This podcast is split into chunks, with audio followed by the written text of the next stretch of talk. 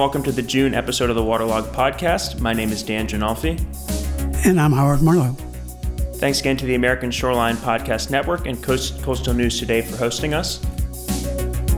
Got a few things to talk about today. We'll go through notices, uh, talk about New, uh, New York, New Jersey HAT study, which is now stopped, flood insurance, talk about hurricane season, and potentially some infrastructure. And since we're based here in D C and we've got riots going on all throughout the nation, uh, but particularly here in D C and we're located right near the White House, um, we'll talk just a little bit about that.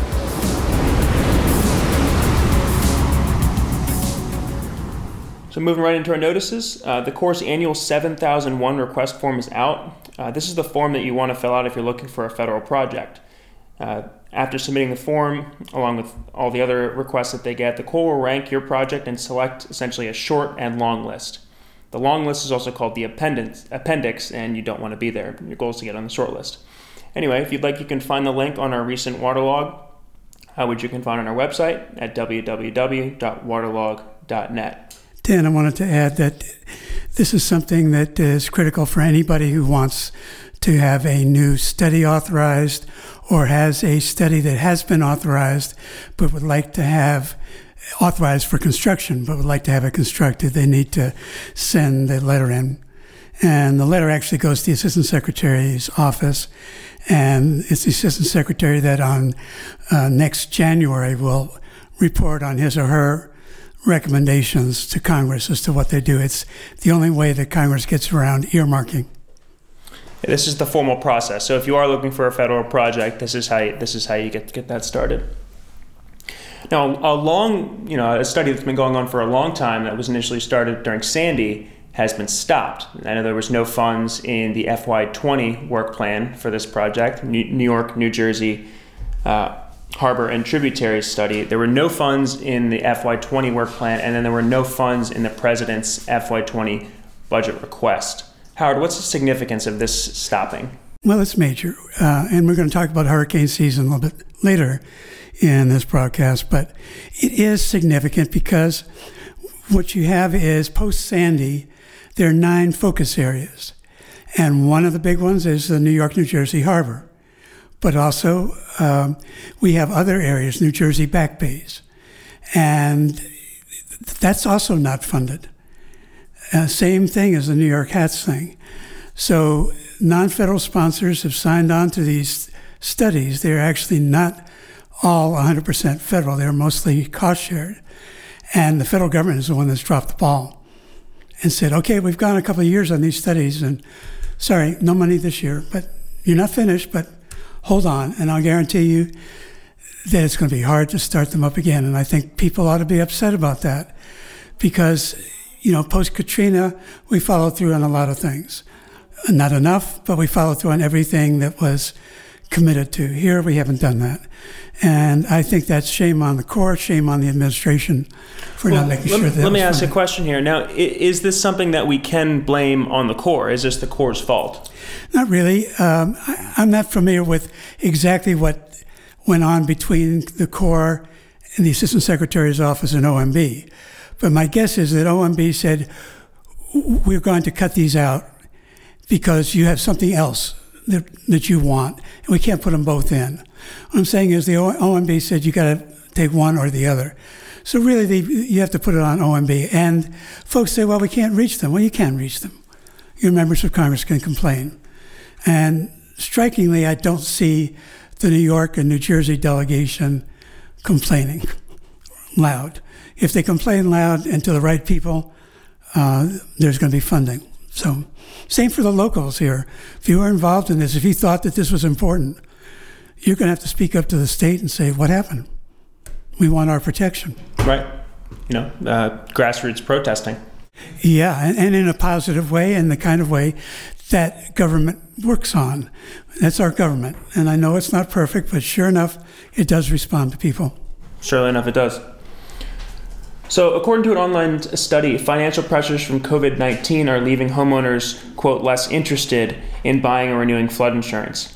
Now, FEMA has established a grace period that gives people one hundred twenty days to renew uh, their policies under the flash the, under the National Flood Insurance Program if their policy expired between February thirteenth and June fifteenth. So it just gives you an opportunity if if you know if you are facing financial hardship to get your get your policy back. I guess there's no uh, provision in there for real financial hardship. It does say you'll get it back, but what if I can't pay for it now? Right. And that's something Congress is going to have to look into. Yeah. Hope they do. Well, I think it was the seventeenth or eighteenth, uh, or we're coming up on the seventeenth or eighteenth reauthorization in the past three years. So, yeah. And I don't see any uh, any push to get this taken care of in the next few months with all the other things going mm-hmm. on. It's just going to be reauthorized and the can's going to be kicked. Absolutely right. It's it's going to be another kick the can down the road, and don't kick it too far because we might not be able to do whatever the stupid things are that we're going to do. It's just always comes down to three months here or six months there. And it's uh, an important time right now because it's hurricane season. Yeah. And we've already seen that. Uh, there have been plenty. Well, I think we're on our third storm now. Yes. I believe. Yes, easily the third. So that's uh, one and a half for the two days we've been in uh, yes. in hurricane season. Um, and we're, you know, uh, NOAA is predicting, uh, NOAA and National Hurricane Center are predicting an above average hurricane season. So yeah, it's a real danger. We're already seeing some confirmation of that.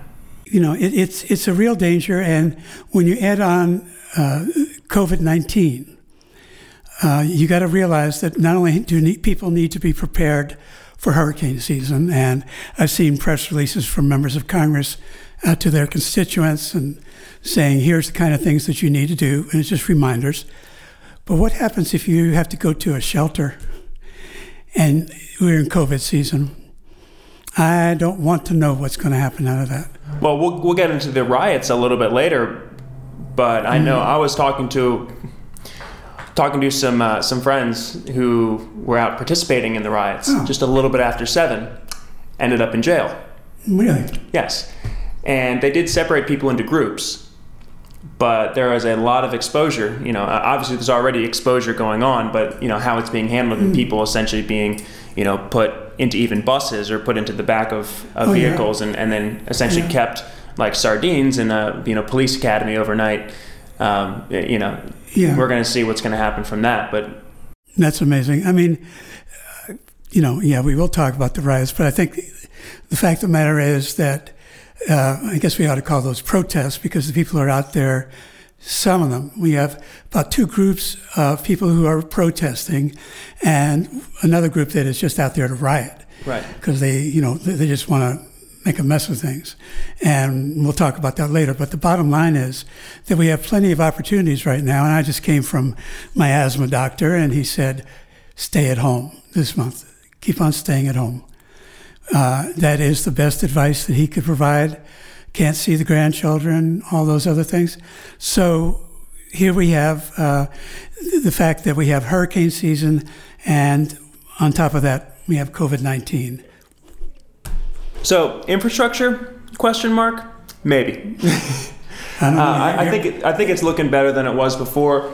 Um, Senate lawmakers are mulling over a few pieces of legislation Uh, which some think could be tied into the water as as an addition to the Water Resources Development Act uh, combined together, or the Drinking Water Infrastructure Act, both of which be, are being discussed in the Senate. Uh, and, and I think both are likely to pass in the coming summer months. Uh, surface transportation, carbon emissions from vehicles, and resilience against natural disasters could be addressed in either of the two bills. Uh, the Senate uh, Environment and Public Works Committee is going to be focusing on both transportation and infrastructure, which also is water-related uh, this week. And let me say that the issue that I've had uh, some small business people that I've come into contact with is, are we going to get any more help? And our clients who are local governments, are we going to get some direct help? Because the money that came to states, not to local governments, except big ones that are five hundred thousand population or more.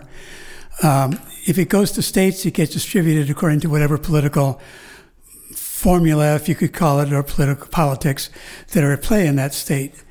Uh, a lot of state, a lot of local governments would like to have access to direct funding because they have lost a lot of money. Coastal communities, significant. And a lot of local banks have given out all the loans they can give out. Yep. So um, I think that my hope and where I'm going to be optimistic is maybe maybe by July, we will actually have another uh, stimulus bill come along. And I think that that will enable con- uh, Congress to provide money for businesses and other people who have uh, local governments as well. And they also give liability protection to a variety of people, and that ranges all the people who are worried about the fact that admitting people uh, to restaurants, even with the uh, outdoor seating that we have, admitting people into churches, admitting people into whatever it may be. What exactly do you mean liability protection? Because that's a word that's been thrown around a lot, you know, especially by Mitch McConnell. What is what is liability protection? Basically, mean? It's saying that I'm a businessman, and I'm now allowed to have people come into my establishment, let's say for outdoor seating, limited under rules and regulations, six feet apart, et cetera. Now somebody gets COVID and sues me because they say I didn't space them six feet apart like they were supposed to be paid, uh, placed. And I didn't use the uh, in between all of the sanita- sanitary things that need to be done. So you can get suits all over the place on this thing. We're a litigious society. Liability protection would, put to a large degree, protect folks from that kind of suit. Now, what about in this, uh, and this might be deviating from our, you know, our water-focused it's okay. podcast, but what does that, you know, how, how does that apply for not just consumers but workers? Also, it would apply to workers uh, being able to sue employers that they didn't. It would prevent them from well, suing? The issue is, would it prevent them? And I assume that um, that would be an argument that is being that would be debated hotly um, between particularly Democrats and Republicans. It's odd that worker protection should be a, a political issue, but the, the I mean, virus. I'm, I'm I'm here thinking of everything from Amazon warehouse to postal service to meatpacking to exactly. every you know all forms of manufacturing, distribution, logistics. We rely on a lot of people who, for our goods every day, who, people who are unseen to us.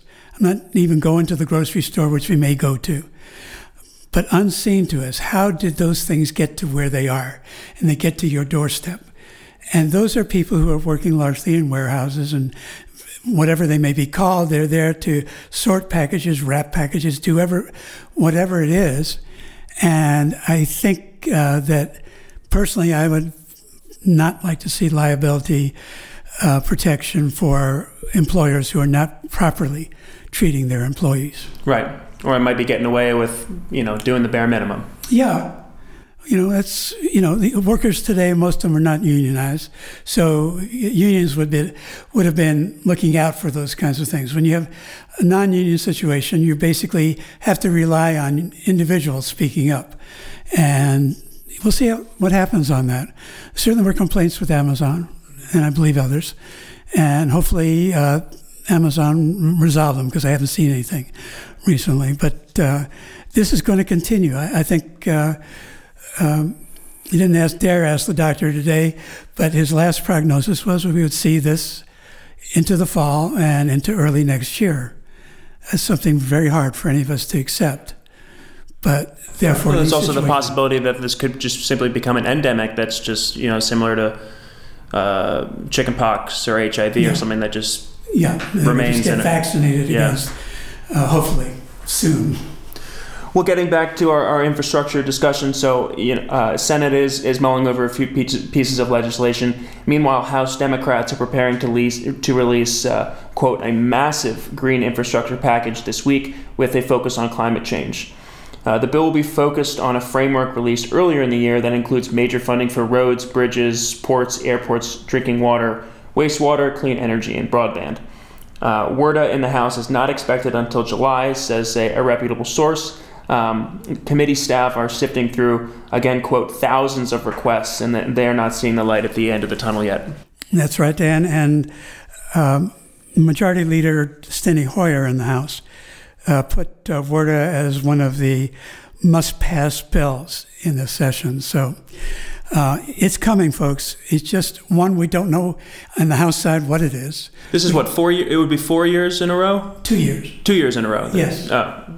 You mean uh, we're getting WERDA every two years? Yes. Yeah. Yeah. How can, they, they've been fairly consistent with it. Over the last uh, few, the last two WERDAs have been consistent, and maybe the last three.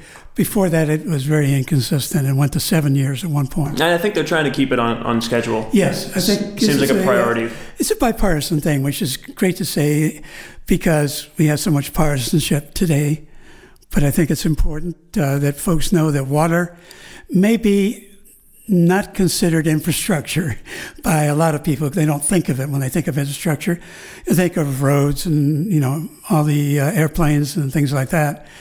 But water is how we get ninety percent of the goods that we consume. So we need that. But it's also how we uh, recreate. It's, you know, everybody at the beach is enjoying some form of water recreation. And uh, it's bipartisan. And that includes levees and dams and all, all sorts of things everything. that, uh, you know, if you're in the Midwest up in, in, in Michigan, in Michigan, right? It was having yeah. those terrible floods. They were having flooding. There's flooding. There are a lot of floods inland, and they're serious. And the issues that inland uh, focuses on sometimes don't get much as much attention as uh, the um, as the coast because of hurricanes. But uh, they, they're very damaging. And I think it's why members of Congress look at water bills and say, okay, we'll get behind it.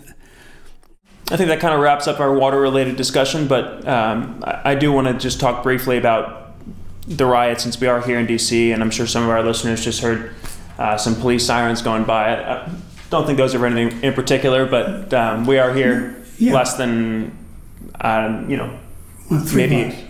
three blocks. So yeah, from the, uh, I mean we're about from the White House. Not even a quarter mile. So we've got uh, boarded up windows in our building all throughout this area.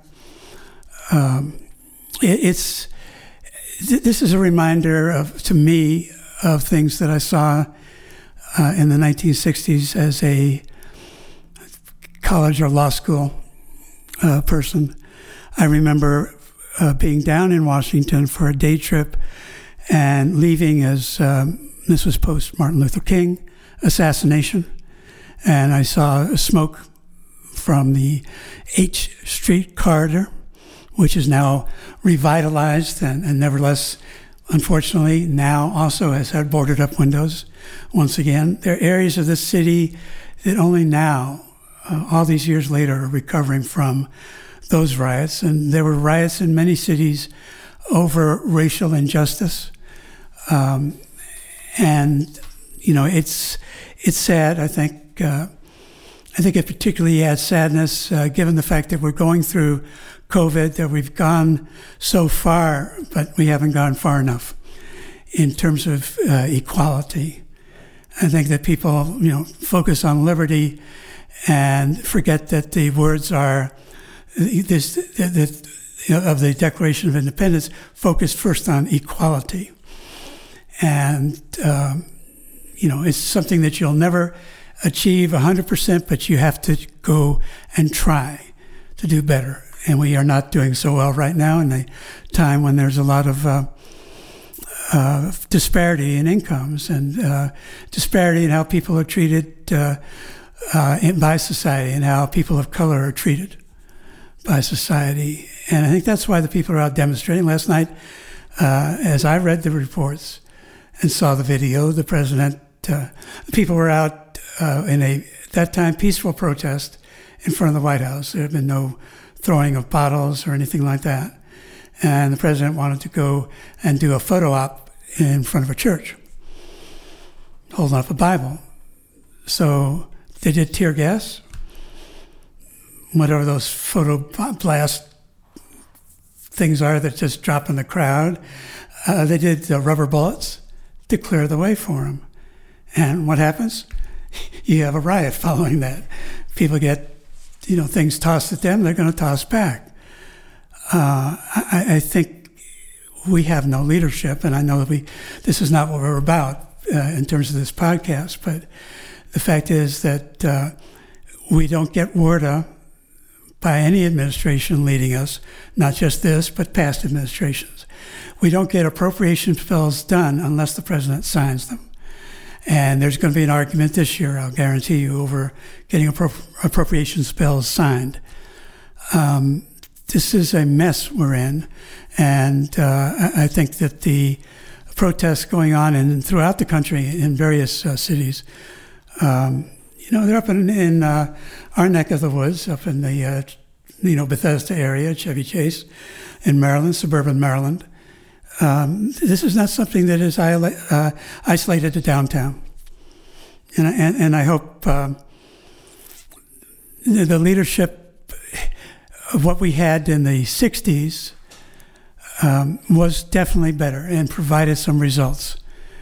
It, obviously, we're not going to get results out of uh, this guy in the White House because all he's doing is fanning the flames.